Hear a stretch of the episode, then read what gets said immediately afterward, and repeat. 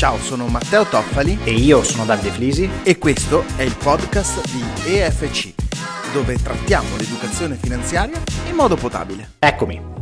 Oggi parliamo di pianificazione finanziaria. La domanda che mi ha fatto un potenziale cliente la settimana scorsa è stata più o meno questa. Eh, Davide, cosa intendi per pianificazione finanziaria? Un piano per migliorare, per far rendere di più i miei investimenti? No, non intendevo questo, o almeno non intendo solo questo, ecco, diciamocela così.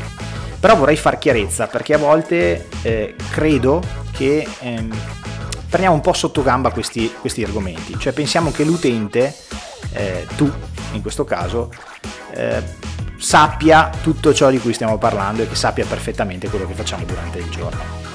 Non vorrei renderla troppo banale, però per come la vediamo noi, la pianificazione finanziaria non è altro che mettere nero su bianco il piano di vita, ovviamente dal punto di vista economico, ok? E perché dovrai farlo sto benedetto piano?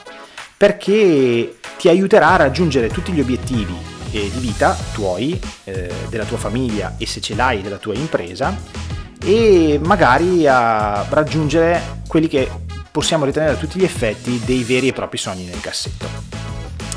Purtroppo però eh, nessuno ci ha insegnato a creare un piano eh, da questo punto di vista se si tratta di soldi. Nessuno ce lo insegna, no? la, la, scuola non ce lo insegna e a volte le uniche cose che arrivano, gli unici insegnamenti che arrivano, eh, se va bene, perché se nelle famiglie italiane se ne parla troppo poco, arriva appunto in eredità da parenti o da amici nelle famose quattro chiacchiere da bar. Purtroppo però quello che arriva spesso non è frutto di un qualcosa di oggettivo, ma è frutto dell'esperienza personale.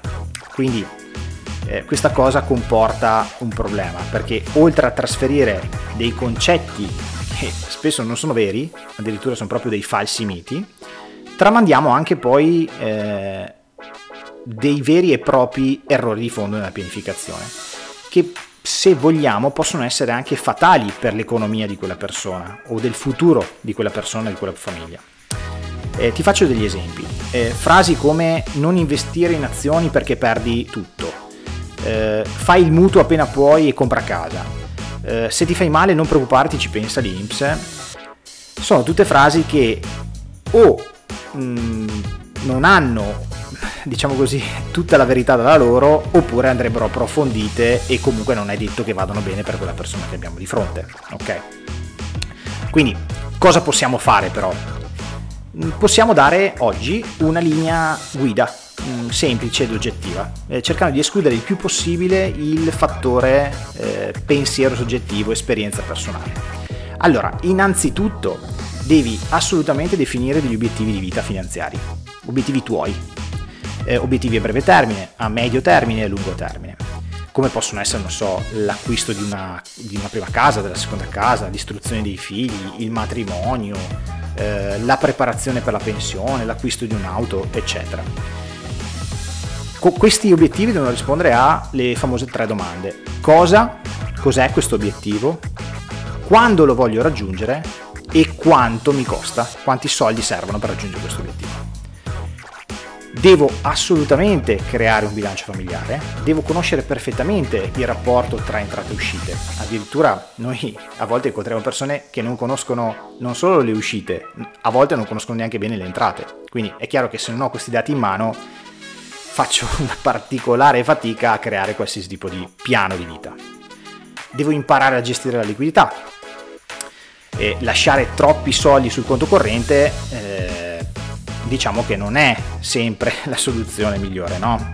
Probabilmente sarai d'accordo con me. E serve però un dato oggettivo per capire quanti soldi devo lasciare sul conto corrente. Devo creare dei contenitori di riserva dove metto dei soldini eh, per tutti quegli imprevisti non assicurabili e non trasferibili, come per esempio eh, mi verrebbe da dire un guasto all'automobile, per esempio, di un'automobile che non è più in garanzia, oppure di un elettrodomestico che è magari un po' datato se non ho la cucina eh, appena fatta no? in casa. Devo proteggere il capitale umano e il patrimonio, il patrimonio che ho eh, acquisito fino a lì, cercando di trasferire il più possibile il rischio a terzi in cambio di soldi in cambio di un premio assicurativo o in cambio per esempio di il pagamento di un leasing, di un noleggio a lungo termine. Devo prepararmi per la vecchiaia, quindi per il periodo eh, post lavorativo, per avere eh, un reddito che mi dia un tenore di vita a me, eh, che mi garba, un tenore di vita che mi vada bene. Devo assolutamente diversificare gli investimenti, devo fare un piano anche su questo, devo avere degli obiettivi di investimento chiari e mi devo basare su eh, fattori anche lì oggettivi, eh, quindi il tempo e per esempio il rischio che voglio assumermi su quei determinati investimenti. Successivamente, come ultimo in conclusione, devo adattare il piano nel momento in cui cambia qualcosa. Devo continuare a monitorarlo, perché è ovvio che da quando l'ho fatto il piano sono, sono successe delle cose per cui eh, la mia famiglia eh, o io stesso è completamente diversa la fotografia rispetto a quella che avevo scattato al tempo, dovrò porvi rimedio. È chiaro, in conclusione, adesso non, non, vorrei stare qua delle ore a parlare di ciò, ma lo sai eh, se ci conosci che la passione è tanta su questa, su questa materia, che sicuramente ti starai eh, chiedendo se non serve così tanto tempo ed energie, magari sarai anche spaventato un po' da tutto l'elenco che ho fatto in questo momento. Eh, però voglio farti delle domande.